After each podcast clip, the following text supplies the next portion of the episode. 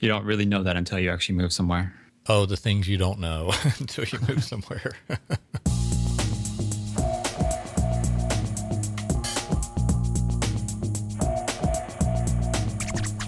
Even of them, they were competing to get as much of my time as possible. Like I was trying to like make it pretty equal, but like you know, one one guy would be like, "Hey, can you give me more time this month?" And another would be like, "No, I want more time. No, I want more time."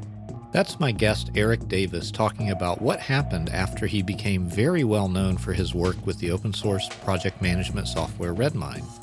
His focus on this niche led to him being booked solid for basically four years. I'm Philip Morgan, and this is the Consulting Pipeline Podcast, where we talk about building your consulting pipeline through positioning, education based content marketing, and marketing automation. So, Eric, who are you and what do you do? Um, so I'm Eric Davis. I run and own Little Stream Software. It's kind of a one-person uh, custom software development shop. I specialize in Ruby on Rails development, uh, predominantly what's called Rails rescues, which mm. are software projects that kind of get messed up or they're on their way to getting messed up. Um, it could be technological, could be team, could be who knows. Um, right. You know, basically the, the problem childs of the software industry. Um, I been doing Ruby programming for, gosh, years now. Um, and founded Little Stream Software in 2007 and been basically doing that free time or full time ever since. You, at a certain point, sort of became the Redmine guy. Can you walk me through how you got that level of focus? How you how you established that as a niche for yourself? It's an interesting story because um, I talk to a lot of freelancers and consultants about how they, you know, should focus and pick a niche and pick an audience and, you know, how you go about that. But for me, I I was inexperienced. I didn't really know exactly what I was doing, and I kind of fell into it. Hmm. And so, so I founded Little Stream Software in 2007 and was just doing you know general Rails programming. I was doing other programming too, just to to make ends meet and kind of keep keep busy. And I needed like a bug tracker, issue tracker, you know, kind of a system to manage my projects. And so looked around at a bunch of them, didn't really find any that fit. And then I found this one called Redmine, which is it's open source, it uses Rails, all that. I basically picked it because it had most of the features I needed. And since it was also in Rails, also in Ruby, I could kind of go in and customize it and tweak it. So I was like, this would be a good fit, at least to get started. Um, started using it and then maybe five months later, mm-hmm. uh, you know, towards the end of 2007, um, the maintainer of Redmine added kind of the ability to write plugins. Mm. So it's basically like third party code can be added in in a certain way and kind of change how the system worked. Right. And I was like, oh, this is this is pretty neat. Like this is instead of me going in and like changing the code directly and making a big mess, I can actually write a plugin and have it have it do the stuff I want, but without having like the maintainability headaches that happens when you just go in. And so right around that time, I like took a look at the stuff, um, wrote a plugin. Basically, it was like a little reporting plugin to do uh, to kind of track like my time because um, I was logging all my time in Redmine, but it was kind of a pain to go back and look at it all. Mm-hmm. And because I was doing multiple clients at a time, I had to like you know make sure like, hey, did I log it for every single client? Right. So I wrote the plugin and I was like, well, I'll just I'll you know release it to the public, make it open source, so you know anyone else using Redmine can use it.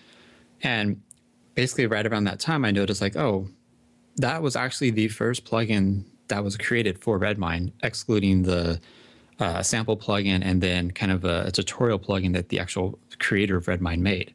Oh wow! So I was like first in you know the quote market, but it, it didn't seem like that at first. I was like, oh okay, you know here's one you get anyone can use it. And a side note, that's actually I actually use that plugin every day, and I still use it. Like I just used it a few minutes ago to do some some time reporting. Oh wow! So that kind of in a way made a little name for myself in that community of like, oh, there's this this other developer who knows how to do stuff. Uh huh. Oh, so how did you know at that time that you'd made a name for yourself, or even even on a small scale? Well, it was a very small community, um, and there was um, some forums, and then uh, like a kind of a group chat at the time anyone like you know so the plugin stuff was public and it was like hey there's a plugin system people can use it's very new so people were trying to experiment and see what they could do and a lot of times uh, either myself or the people in the community would point new people to hey here's the here's the official documentation. But Eric also wrote this plugin. It's working. You can use it. It's it's actually a nice plugin. But okay. if you want to see how, because it was a, it was a lot more advanced than the sample plugins. Over that year that followed, I wrote a couple more because you know as I saw how powerful that stuff was, like oh, there's some other things I want to change. You know, just for my own business, not even like to make a name for myself or anything. Mm-hmm. So I'd create a plugin, release it, and it kind of grew out of that. I started writing about how you would write a plugin. Hmm. So okay. like on my blog or making documentation or that sort of thing. So and, so those initial plugins, it seems like had two fun- uh, two uses. One, they were useful in and of themselves, and second, they were useful for showing how to how to write a plugin. Right. Okay. And that's that's the nice thing about open source and you know the kind of how the community was set up was I would put all of my code up there. So, you know, you can download it and run it if you just want to use, you know, get the benefit of what it does. Right. But you can also download it and copy my code. Right. And like give like rights so you can actually do that. And funny thing was, I mean, this is this was what six years ago as of right now. Mm-hmm. Um, I saw a new plugin that was created a couple months ago that has actually copy and paste of kind of the code organization that I created six years ago. Oh, interesting. So my code's living on in other people's plugins because I develop different patterns that people use, which I thought was kind of funny. That's it. So, but you maybe put invested a little extra time on the front end to make your code uh, repurposable. Yeah, but it wasn't that much really because, um, you know, by that time I've been doing Ruby on Rails for a few years. So like okay. that was kind of ingrained in, you know, basically the experience that I had. And so I went into it like knowing how to write proper, well organized code. Okay. I just did that naturally because that's just that's how I work now. Okay. So it's um, more more that you just you followed best practices. Yeah, and okay. then and then later on, what I did is I kind of a lot of the people who were coming in were uh, either new to programming completely or they were new to Ruby programming, mm-hmm. um, and so they they didn't know any of that, and so they would copy my plugins. I even made a plugin skeleton that had all of the organization just to like plug your code into these places. Right. Um, and between that and all the documentation and writing I was doing, um, kind of gave like a good, good, good tutorial of like here's how you get started, here's how you organize it. Um, when you have a larger, more complex plugin, um, this see. is how you would put it together. Okay. Okay, so back to the story. So you're developing plugins, you're writing more of them. Uh, what did that lead to? Yeah, so I was I had a couple that I was using, um, and then at the time I was working for a client where uh, we were doing other projects together, and they were having problems with their project management system. Mm. Um, basically, they grew out of it. It was basically the easy way. Like they just it wasn't wasn't fast enough, didn't have the features they want, and I I was having them use my Redmine here and there, and mm-hmm. they kind of enjoyed it, and so I gave them a, a full tour of it, explained how it worked, and basically they jumped on board. And so mm. I set up a Redmine instance for them they started using it. It's it's Redmine has a lot of customability. Like you can make it work for small teams, large teams, mm-hmm. departments. It can do a lot of things. Mm. Um, and so we tweaked it and kind of configured it for them. And then like pretty soon after they started using it, they're like, "Hey, can you actually change some things in it for us as like paid contracts?" Mm-hmm. And so I would go in and change the code or write plugins and kind of customize the system more fully for them and how they work so that was kind of like the first time I actually got paid to work mm. not only on open source but also on Redmine. Okay. And I was like, oh, it's a fluke, whatever. And then they referred one of their clients who kind of had the same problem. Like they upgraded their project management system, mm-hmm. went through a similar process with them. Um, and around that time, I started to notice like, hey, there's actually the community for Redmine's grown. There's actually a lot of companies who don't necessarily have in-house expertise on Redmine or even if they have in-house expertise on Rails, like they just they don't have the time. And you know, to go to go from like knowing Rails to knowing Redmine, it's a, mm-hmm. a pretty large um, what's that called? A learning curve. Right. So like they they actually decided like it's actually easier for us just to hire Eric, who has by this time probably a dozen plugins out there, mm-hmm. and is already doing custom work for people, um, than it would be to have one of our own in-house developers learn the mm-hmm. system. And so kind of word of mouth spread. And because I was like the only one doing it, like commercially, um, anyone who had anything more complex than like uh, simple things you can just download, mm-hmm. they're being referred to me from like pretty much everyone in the entire community. So let me ask you, were these the same kind of companies? Were they in the same uh, industry, or or were they pretty diverse? Uh, they were very diverse. Like the only common thing between them was they use Redmine. Like I've, Okay. I've done a lot with software companies just because that's you know I know them. I, it's a good fit for me. But I've done stuff for state governments, international governments, um, large universities, uh, s- you know, small startup software stuff, um, manufacturing, uh, like an education training company. So all over the map. Um, and the only commonality is that they use Redmine and it, they just they need it tweaked for their their industry or Okay. their specific like workflows. So at at some point you started, you, you realized, wow, there's a lot of Redmine work coming in, right? Right. Okay. Um, what did you do with that realization? um So first thing I was like thinking, I was like, oh well, you know, this is what a lot of people who start a one person consultancy dream of is like, you know, scaling up and having a you know, a staff to do all the work and all that. Uh, but one problem, eh, not really a problem, but a lot of the people were coming for me. They weren't coming for Little Stream software. They weren't coming for, you know, hey, we found you on the internet. It was they want to work with me. They know my knowledge, my expertise. Right. And so kind of scaling it to like add a second employee and having them do development would have been a hard sell. And the second thing, um, my wife's in HR, so she she does some recruiting, she does hiring, firing, employee issues, you know, done all that. And I I hear some of the horror stories, you know, that you you know every industry has, and I like pretty early on decided like I don't really want to have employees, or if I do, it's going to be way down the line Okay. and then talking with other people about having like finding great developers and keeping them on it's just hard to do Right. and so what i ended up doing is i kind of made a decision of i'm i'm not going to actually bring any more people on mm-hmm. i'm going to you know i'll raise my rates get them to like kind of high end in the market because i'm under such demand mm-hmm. and i would just start referring work around mm. and so i I had, I think, half a dozen different developers. Some knew Redmine, but not as good as me. Some were good Ruby developers. And then some were like really large companies. Like there's a couple companies that came in with a couple dozen developers and mm-hmm. they were doing Redmine development too. Um, but still, like there was so much work coming from me. I was just like throwing probably three out of four leads out to just the crowd. And I, I couldn't help everyone. I didn't have time. Yeah. Um, so it, I mean, it was nice. I was able to really pick and choose what clients I would work with, and for a span of, I think, four years, I basically wasn't taking new clients. I had three or four basically locked in, and of even of them, they were competing to get as much of my time as possible. Like I was trying to like make it pretty equal, but like you know, one one guy would be like, "Hey, can you give me more time this month?" And another would be like, "No, I want more time. No, I want more time." wow. So I mean, and that's why like I was okay like referring work. I was like, I don't, I don't need to do the dance of like, uh, you know, the sales and oh, we're going to negotiate a contract and all that.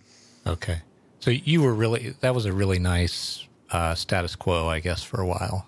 There was a lot Yeah. of demand for your services. You were happy with your rates. You could, um, you know, exclude clients you thought were not going to be a good fit. Yeah, and another kind of nice benefit, which is, it ended up being kind of a business benefit, but I didn't. And looking back on upon reflection, you see it. But I mm. was taking, I was making good enough money that I didn't have to sell all my time. So mm. I took a portion of my time and kind of put it back in the community. Like I, mm. Um, I would run the community, um, like the forums and the chat channels. I'd you know help out people who were getting started. I would. Um, one of the famous, not famous, but like a story I tell people is uh, one of the Apple events. So you know, an hour, hour and a half ish. I had that going on on one monitor, and during the time Steve Jobs was talking, I actually created and released two new plugins for Redmine. So Wow. I mean, they were small, but Yeah. you know, they were actually useful. And I think one of them kind of took off a bit because it was, you know, just a small need everyone had. Yeah. And I kind of, due to the licensing of Redmine and how, um, after talking with my attorney and all that, all of the work I had, I did had to also be re-released as open source. Okay. So, uh, if you know what it is, it's the GPL. And so basically, in my contract with a client, I would spell out you can have this code. Like you know you're paying for it you get the code you can use it. But i also i keep ownership and i have to release it publicly. And if someone emails me and asks for the code i have to give it to them by law. Um, otherwise i'm not allowed to ha- use the system and it's really like really legal trouble. Right. So you, to stay compliant with Red Redmine's licensing, you had to use GPL licensing. It sounds like right. Okay. Um, and I mean, there's there's some kind of gray areas, but I I wanted to stay on the safe side. My attorney advised me on that. Mm-hmm. But the benefit of that was I was able to work with clients. So like maybe I'd take six months work with a client. We'd build a very com- like one of them, like a really complex financial plugin, right? That uh, uh, like a consultancy can take and actually do budgeting, um, time analysis, mm-hmm. deliverable analysis, all of that for a, pro- a client project. Right. I was able to take that six months of work, put in the open source community, and another consultancy can install it and get all that benefit. Oh wow! So, you know, not only the kind of the extra time that I put aside, but a lot of the billable work I was doing mm-hmm. was actually just feeding into this big portfolio of plugins that I was kind of creating. And you know, a lot of the, some of them were very customized. Like you, one of them, unless you ran like an IT department for a major university, you're not going to use this plugin. Right. But it's out there, and it showed examples of how to do some complex, um, some complex queries and stuff like that. So. Uh, I think at last count, and this would be four five years time i created over a 100 plugins either straight for open source or for clients that end up being open source um, and some of them were large software projects on their own holy, holy cow yeah so there was a feedback loop between the work you were doing and uh, you know for lack of a better word the publicity that it was creating for you exactly okay yeah like one client uh, they wanted some work to kind of help manage tasks for their employees. So they hired me to make a custom plugin. Mm-hmm. I released the plugin. Um, another person came along. They liked the plugin but wanted some changes, so they hired me to make changes to that plugin. So I did that, you know, released a new version of that plugin, and that person who came to me ended up hiring me and becoming a three or four year long term client. Um, where I wrote other plugins for them, would release those, which would draw in more clients. Like it was this really tight feedback loop. So you, you had a niche or a focus, and it just kind of happened almost, well, you were a participant in it, but. I stumbled in it basically. You, you sort of stumbled into it. the opportunity yeah. presented itself. Uh, so at some point, were, were you like conscious that this is something you were doing as a business development tool? Yeah. Um, a few years into it, I started noticing because I was you know the community was growing, I started to see like I would release a plugin or write some documentation or do a blog post or even help someone out in chat, and I could see kind of indirectly, but I could see the benefit coming back to being new leads or whatever. Mm-hmm. Um, and so once I started noticing that, I started analyzing, and this is kind of where I started looking back and kind of you know connecting all the dots through what I've done, and I realized like, oh, okay, so this is you know the actually writing code and creating plugins ended up being one of my main marketing strategies. Oh. And so, you know, once I once I knew what I was doing and was able to see that, I was able to kind of like, okay, now I can focus. Now I don't feel guilty about taking a day off from client work to work on kind of a personal project because it's not a personal project anymore. It's now a marketing project. Oh, interesting. You got to a point that a lot of people, I I think, struggle to get to. They struggle to pick a focus and they struggle to, with the fear that comes from doing that because they're afraid that if they just pick one thing, they're going to, and that one thing, let's say, currently represents 25% of their work, that they're forever going to be limited to having, you know, 25% of the potential clients out there. But that's not what happened with you, right? Right. And I mean, it's, I focused on Redmine. I fo- that's where kind of my primary, primarily like all my income was coming from near the end. Mm-hmm. But I wasn't declining other Rails projects if they were a good fit. Now I declined a lot of them because it wouldn't be a good fit because of it would take a lot of time to learn the new code base. Mm-hmm. Like say a company came to me, but there was um, trying to count. There was at least two that came to me that I took on while I was doing kind of you know in the Redmine area in fact, one of them was actually a client who we got started with Redmine stuff that he had other um, kind of IT projects he wanted me to work on with them. Mm-hmm. But the thing the thing was is I was focusing kind of my outward marketing, my outward, um, for lack of a better term, my image, my branding right. on being the Redmine stuff. But I and I wasn't actually flat out rejecting other work. You know, if other work came to me, that's fine. I would take it if it fit. And I think I think people get stuck on that. Like they think if I, you know, focus on say, you know, I do PHP plugins for e-commerce sites. Uh-huh. Well, if someone comes to you with say a membership site, you can still do work for them. You know, if someone comes to you with like a heavy content blog, you can still do work for them. You know, it might not be like the shining star you put in your portfolio and you, you know you might have a bit of a difficulty trying to understand the different model the different way it works but uh-huh. you know your marketing can still target e-commerce systems that i think is such a critical point when, when clients came to you with those, uh, let's call them outlier projects, not not in your focus, but either adjacent to it or or compatible with it, did, did they um, acknowledge like, "Hey, I know you're the Redmine guy, but we've got this other project," or how, how did that conversation go? Um, one of them, yeah, like the one who we got started, you know, in Redmine, he said, "Hey, I have this other project. It's using this technology, we're having some problems with XYZ.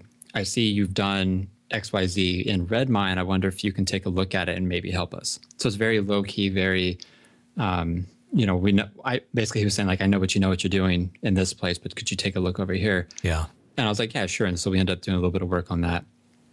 Um, another one, which I'm thinking of, it was actually a referral. Like one company I was doing Redmine work for said, "Hey, we have this uh, this associate that has a Rails project. Would you be interested? I was like, yeah, sure. I'll talk to him. You know, at the very worst case, I could kind of give him some pointers of like, you know, hey, use this as a resource, or I know this other uh, consultant who can help you out.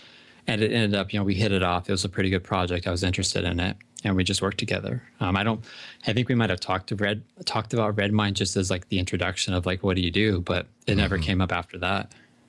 Did you ever have a point when you said, oh shit, I'm pigeonholed forever as the red Redmine guy. I'll never do any other kind of work again. Yeah, yeah, that actually happened a few years ago. I um, don't remember the date offhand. Sure. Um, but it wasn't. It was. It was a bit more than that. Um, there was basically. I mean, it, there was some growing pains going on in the community. Uh-huh. Um, I was pushing the envelope technology wise with my clients. Uh-huh.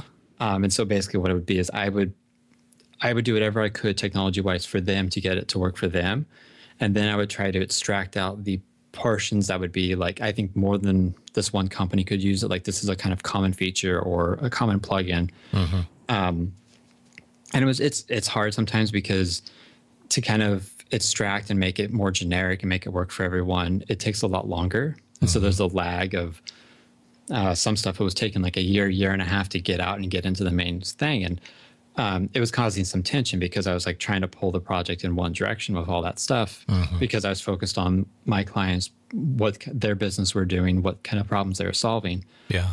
Um, and then on the other side is I was basically working this one code base. Like it, it's nice because I learned it. Like I could still tell you, you know, what different classes and stuff do, and I haven't looked at it in hmm. a couple years. Like I still know how it's organized and how it works, but. Yeah uh, you kind of run into the same stuff. Like, you know, you know, you're going to trip over this code over here, or this code over here just doesn't quite work right. Or, mm. you know, there's some odd decisions for the design of this thing. It works, but you have to like work around it.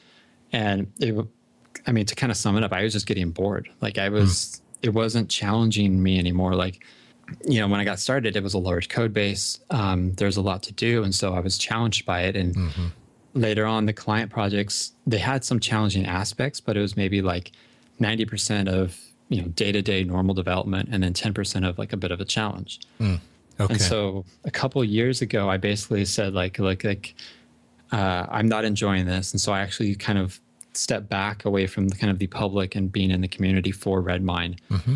and said yeah i'm still supporting my clients i'll still i might take on a client here or there but i'm i'm kind of pulling back from a lot of the the the public spotlight on this. Yeah. And then uh, a little bit after that, I even pulled back farther and transitioned some clients to work with other consultants and uh, not fired, but kind of transitioned away from working with a lot of my clients. Right. Um, I still do work for two of them, but it's uh, it's maybe a tenth of the amount that it was at that busy time. Okay. And um, you know, basically, when I did that, I kind of uh, I refocused and kind of went into more of not generic, but kind of the regular Rails stuff. Uh, basically, looking for another niche, like another area to specialize in. You know, whether it be um, like the classic niches people think about were like an industry or whatever, mm-hmm. or what like what I was doing where I focused on a technology. Um, right. And so, I mean, it was hard. I, I'll admit, like I took kind of a hit on the income. Uh, yeah. It was stressful. I still, I mean, this was, like I said, two or three years ago. I still have people emailing me, "Hey, can you help me with this Redmine project?" or "Hey, we want to hire you." Yeah. So like all that marketing is still like all the code's still out there. It's people can still use it, and it's still drawing people to me, even though I've made it public a couple times that I'm I'm not open for business with Redmine for the mm-hmm. most part. Right. Um, I recently reopened just because I, I wanted to help some people out. Okay, so so you had uh, what I I think I could describe as the freelancer's uh, dream for a while. You had a steady supply of clients. You were in demand. You could uh, set rates that that were premium rates that you were really happy with, and your clients seemed to have no problem paying. Mm-hmm.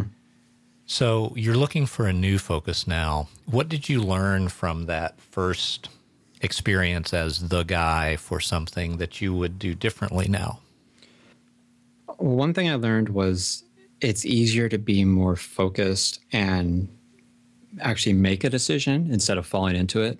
Um, falling into it worked and the end result was good. Mm-hmm. But for the first, I would say at least for the first year, if not the first 18 months, I was very on the fence. Like it wasn't until I was actually working with clients for Redmine for about a year before I was like, yeah, this is this is something I do. It was mm-hmm. just you know another project and then another another project. And like, hmm, it's where they're the same, but I didn't I didn't draw the the connections. I see. Um, so I think if you know if I kind of knew what I was doing or kind of can look back and say like, yeah, look, I'm kind of not getting pigeonholed, but I'm like really focusing on Redmine. Mm-hmm. I could have within a couple months came out and at that time, like I said, there was very few other developers. There's very few plugins. If I did like the marketing, the different kind of uh, strategies I did later, if I did that early on, mm-hmm. It would have been the results probably would have been two or three times of what they were. Like because there was a huge pent up demand there. Mm. And if I came out and just said, "Hey, I'm I'm the Redmine guy," and had the confidence in that, mm-hmm. um, it would have it would have been crazy, and it would have been um, would have happened a lot faster than the what, three or four years that it took. Interesting. So, like I said, I kind of fell into it and I didn't really I didn't really look at all the components involved. And so there were some things that once I became known and you know was in the niche, I kind of regretted of yeah, this you know this this works for me, but there's some things that irritate me or there's like I said the code it's a very old code base and so there's mm-hmm. um, I kind of pride myself when I do you know what's called clean code. I have mm-hmm. a lot of tests. I basically make it so it's really easy to maintain. And there are some portions in Redmine that didn't meet my quality standards, I guess. Right.